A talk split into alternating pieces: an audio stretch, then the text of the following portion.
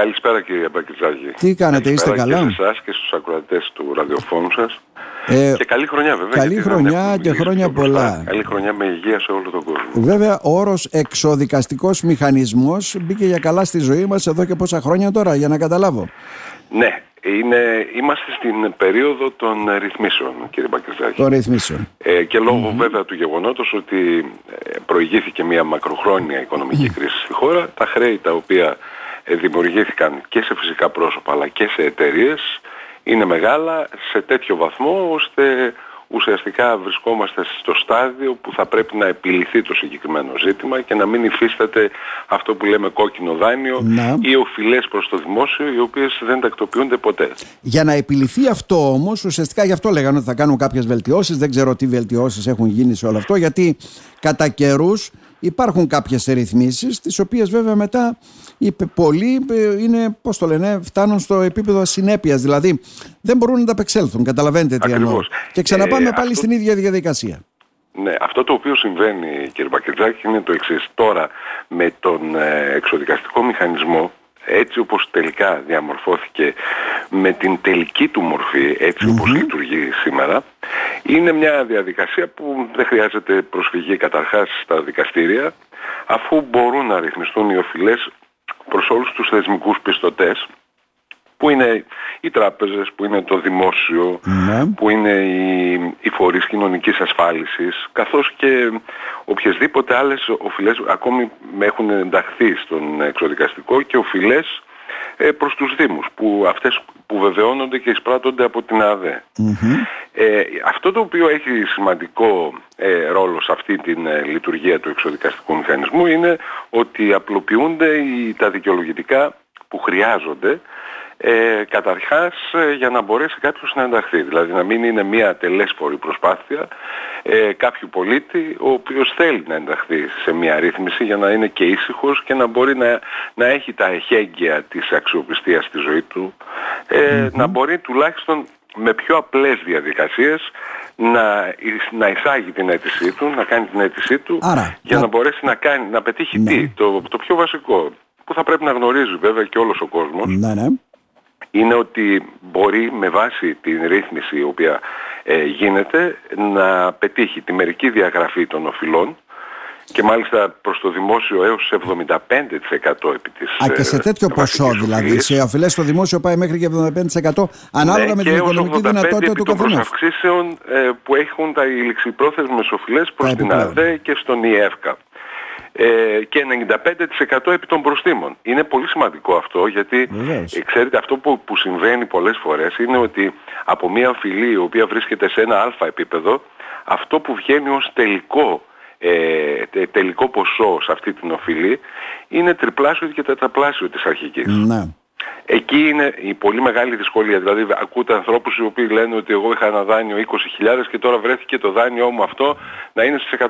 Στα 80, 90, 100 ή περισσότερο αυτό. Είναι δηλαδή υπέρογκα, υπέρογκα τα ποσά τα οποία υπάρχουν από την καθυστέρηση η οποία υπήρχε μέχρι σήμερα. Και στις τράπεζες βέβαια και στις, στους διαχειριστές των δανείων αυτό το οποίο προβλέπει ο εξοδικαστικός είναι ότι μπορούν να έχουν μερική διαγραφή των οφειλών μέχρι 80% επί της βασικής οφειλής και καθώς και 100% επί Αυτό των επειδή μας ακούνε πολλοί ακροατές, ε, δεν αφορά όλους. Αφορά και συγκεκριμένες περιπτώσεις. Δηλαδή, ναι, θα πρέπει, θα πρέπει να, να πληρούνται οι κανόνες. Ναι, και ναι. οι κανόνες αυτοί θεσπίστηκαν από το ευρωπαϊκό θεσμικό πλαίσιο ναι. και θα έλεγα ότι οι πιο σημαντικοί από αυτούς έχουν να κάνουν με την πραγματική οικονομική αδυναμία ε, που έχει ο φιλέτης και κατά δεύτερο λόγο και την αξία της ε, περιουσίας του λοιπόν ώστε να μην είναι ε, μεγαλύτερη από τα ποσά τα οποία οφείλει.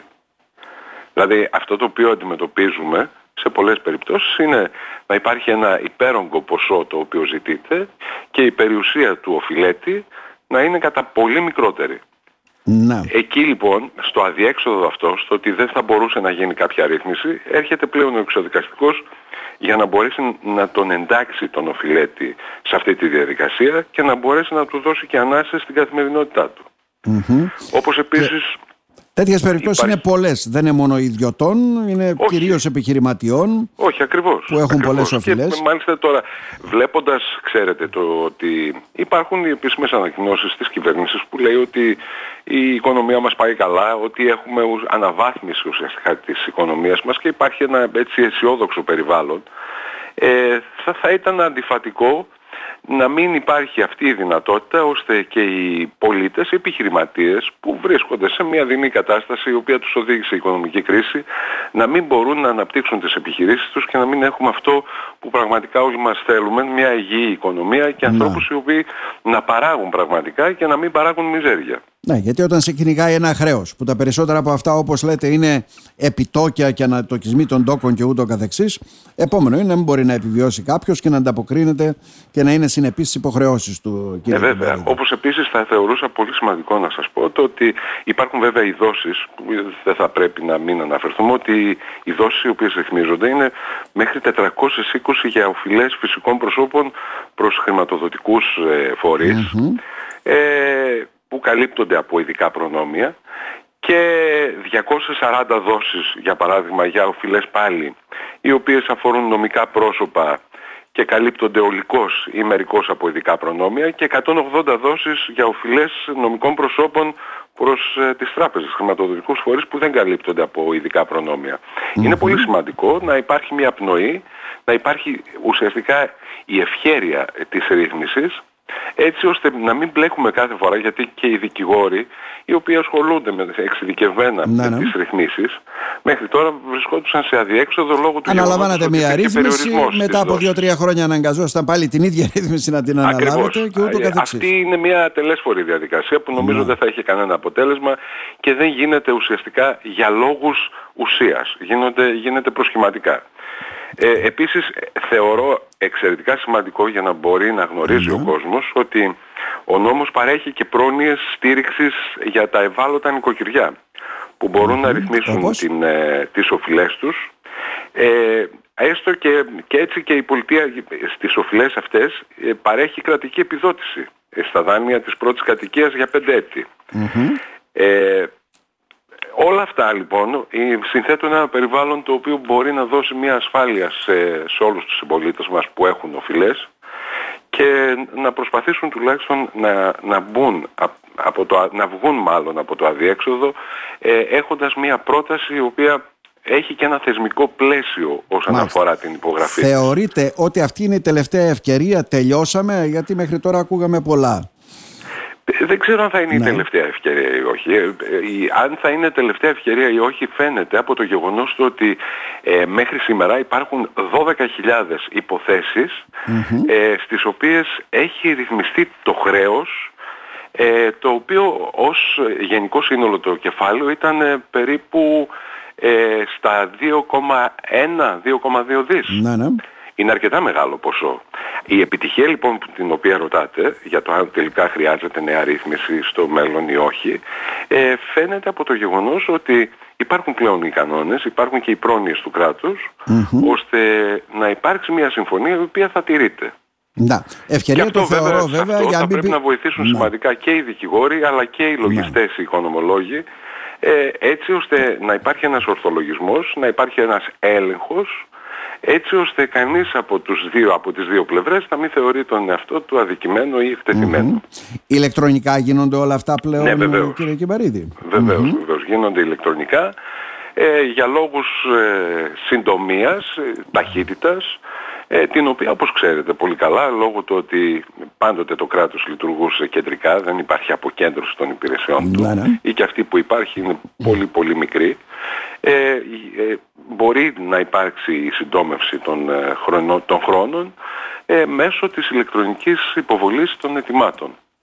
Οπότε σε αυτή την περίπτωση νομίζω ότι δεν θα, θα μπορούμε να αποφύγουμε τις ε, τυχόν καθυστερήσεις που υπήρχαν στο παρελθόν. Είναι πολλοί οι συμπολίτες μας έτσι από μια εικόνα γενικότερη που έχετε, οι οποίοι μπαίνουν σε αυτή την περιπέτεια; Ναι, υπάρχει ενδιαφέρον. Υπάρχει ενδιαφέρον. Είναι αρκετοί οι συμπολίτες μας που ε, αναζητούν αυτού του είδους τις λύσεις. Φανταστείτε ότι υπάρχουν ε, πάρα πολλά δάνεια τα οποία δεν εξυπηρετούνται μέχρι σήμερα. Η διέξοδος λοιπόν στο να εξευρεθεί μια σωστή λύση και να παράγει υγεία είναι να χρησιμοποιηθεί αυτό το εργαλείο για το οποίο υπάρχουν, σας είπα, ε, κανονες Υπάρχουν κανόνες και υπάρχει και το περιθώριο. Δεν, δεν εξαρτάται δηλαδή από την βούληση του προϊσταμένου μιας υπηρεσίας ή μιας τράπεζας για το πώς και σε ποιο ποσό θα ρυθμιστεί ο φιλή. Υπάρχουν κανόνες οι οποίοι τίθενται και μπορούν να οδηγήσουν με μαθηματικά ε, σε ένα τέτοιο ποσό καταβολής ώστε να μπορεί να εξυπηρετηθεί αφού υπάρχουν όλα τα στοιχεία σε ένα φάκελο και υπάρχει η εικόνα του φυσικού προσώπου ή της επιχείρησης. Ιδάλλως μπαίνουμε στη βάσανο των πληστηριασμών που εκεί είναι ε, βέβαια μια αυτό, άλλη περίπτωση. Ναι. Αυτό που λέτε τώρα έχουμε, έχουμε πολλά κομμάτια τα οποία αφορούν ε, οφειλές οι οποίες μέχρι σήμερα δεν είχαν ρυθμιστεί και αναγκαστικά ε, ο δρόμος του πληστηριασμού είναι μονόδρομος. Βέβαια δεν γνωρίζω εάν σε περιοχές της ε, παραμεθορίου αν υπάρχει το αντίστοιχο ενδιαφέρον και η συμμετοχή σε ακίνητα ε, τόσο μεγάλη ή κηρύσσονται άγωνοι πολλοί από τους πληστηριασμούς οι οποίοι στον αέρα.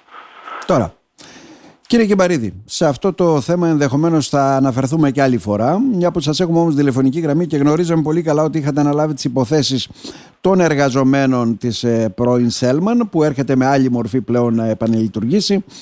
Ε, και πρόσφατα δημοσιεύματα έτσι και στον Αθηναϊκό τύπο ε, φέρνουν ότι ε, ε, περίπου προς το Μάρτι ουσιαστικά θα ξεκινήσουμε. Έχουν τελειώσει όλες αυτές τις διαδικασίες.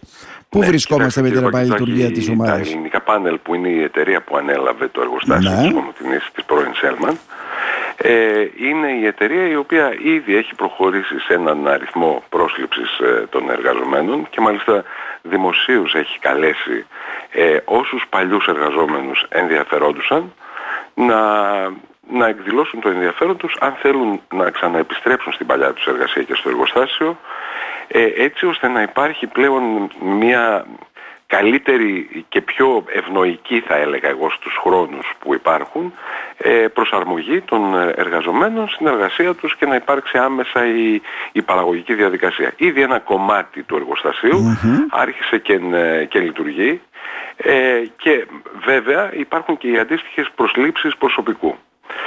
Ε, ο σύνδικος πτώχευσης είναι αυτός ο οποίος ουσιαστικά θα δώσει το OK ε, θα πιστοποιήσει ότι πραγματικά έχει γίνει η συντήρηση, γιατί η συντήρηση έχει γίνει, ε, όπως επίσης και υπάρχει, υπάρχει το σοβαρό ενδεχόμενο και μιας επέκτασης της ε, επιχείρησης αυτής και σε κομμάτια που αφορούν την ενέργεια.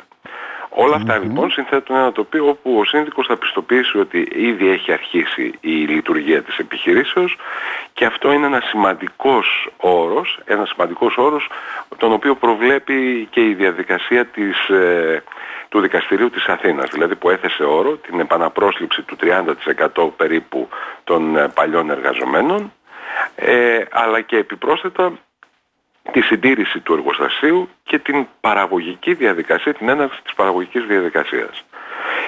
σε καλό δρόμο, υπάρχει ένα μεγάλο ενδιαφέρον των ιδιοκτητών για τη λειτουργία της επιχείρησης. Ε, πολλά πράγματα ε, έχουν μείνει στάσιμα όσον αφορά το κομμάτι της, ε, της καταβολής των χρημάτων στους εργαζομένους λόγω του γεγονότος ότι ε, μεσολάβησαν οι απεργίες των συμβολογράφων και των ε, δικηγόρων όλο αυτό το χρονικό διάστημα με αποτέλεσμα και ο σύνδικος πτώχευσης να μην μπορεί ως δικηγόρος ε, να, θα πρέπει μάλλον να απέχει από, τις, ε, από τα καθήκοντά του και να μην ναι, ναι. προχωράει η διαδικασία του πίνακα κατάταξης των ε, οφειλών της ε, εταιρείας. Ε, όμως και σε αυτή την περίπτωση ακόμη λόγω του γεγονότος ότι η αποχή των δικηγόρων στο κομμάτι που αφορά τα ποινικά δικαστήρια και βέβαια συγκεκριμένες διαδικασίες. Ε, αυτό το οποίο πιστεύω είναι ότι όσον όπου θα πρέπει να προχωρήσει και η διαδικασία αυτή από το Σύνδικο Πτώχευσης έτσι ώστε να δουν φως και οι εργαζόμενοι οι οποίοι τόσα χρόνια πασχίζουν ώστε να πάρουν τις, ε, τα χρήματα τα οποία τους οφείλονται. Μάλιστα. Τώρα μια που αναφερθήκατε βέβαια στην αποχή των δικηγόρων και εκεί θα ήθελα ένα σχόλιο ειδικά από τα ποινικά δικαστήρια. Τι γίνεται; Ε, από την εμπειρία μου κύριε Πακιτζάκη και από αυτά τα οποία διαβάζω ε, υπάρχει μια, ε, για να μην μπερδεύεται και ο κόσμος, οι δικηγόροι αυτή τη στιγμή μπορεί να πήχαν για το φορολογικό νομοσχέδιο, ε, όμως αυτό ψηφίστηκε. Ναι. Υπάρχει βέβαια μια έντονη διαφωνία μας, ε, η οποία όμως ε, προσδιορίζεται στο κομμάτι της άσκησης ε, της προσφυγής μάλλον στα δικαστήρια, έτσι ώστε να κριθεί αν οι διατάξεις του συγκεκριμένου νομοσχεδίου είναι σύμφωνες με το Σύνταγμα ή όχι. Ε, αυτό το οποίο εκφράζεται όμως και εκφράζεται με τρόπο ε, πολύ έντονο από όλους τους ε, θεσμικούς φορείς ε, και τους δικηγόρους αλλά και τους δικαστές και τους επιστήμονες ε, νομικούς, Ναι. τους καθηγητές δηλαδή των πανεπιστημίων, είναι ότι το νομοσχέδιο το οποίο εξαγγέλθηκε και έρχεται ε, για, την- για να αλλάξει διατάξεις του ποινικού κώδικα και του κώδικα ποινικής δικονομίας ε, έχει πολλές παθογένειες οι οποίες αντί να επιλύσουν προβλήματα θα δημιουργήσουν ίσως μεγαλύτερα. Όπως; Ε, όπως για παράδειγμα το γεγονός ότι οι ποινές οι οποίες θα επιβάλλονται, σας λέω ένα παράδειγμα, Ναι, ναι. γιατί είναι αρκετά. Ναι. Ε, οι ποινές οι οποίες θα επιβάλλονται και θα είναι πάνω από δύο χρόνια, θα προβλέπουν και τρόπο έκτησης των ποινών.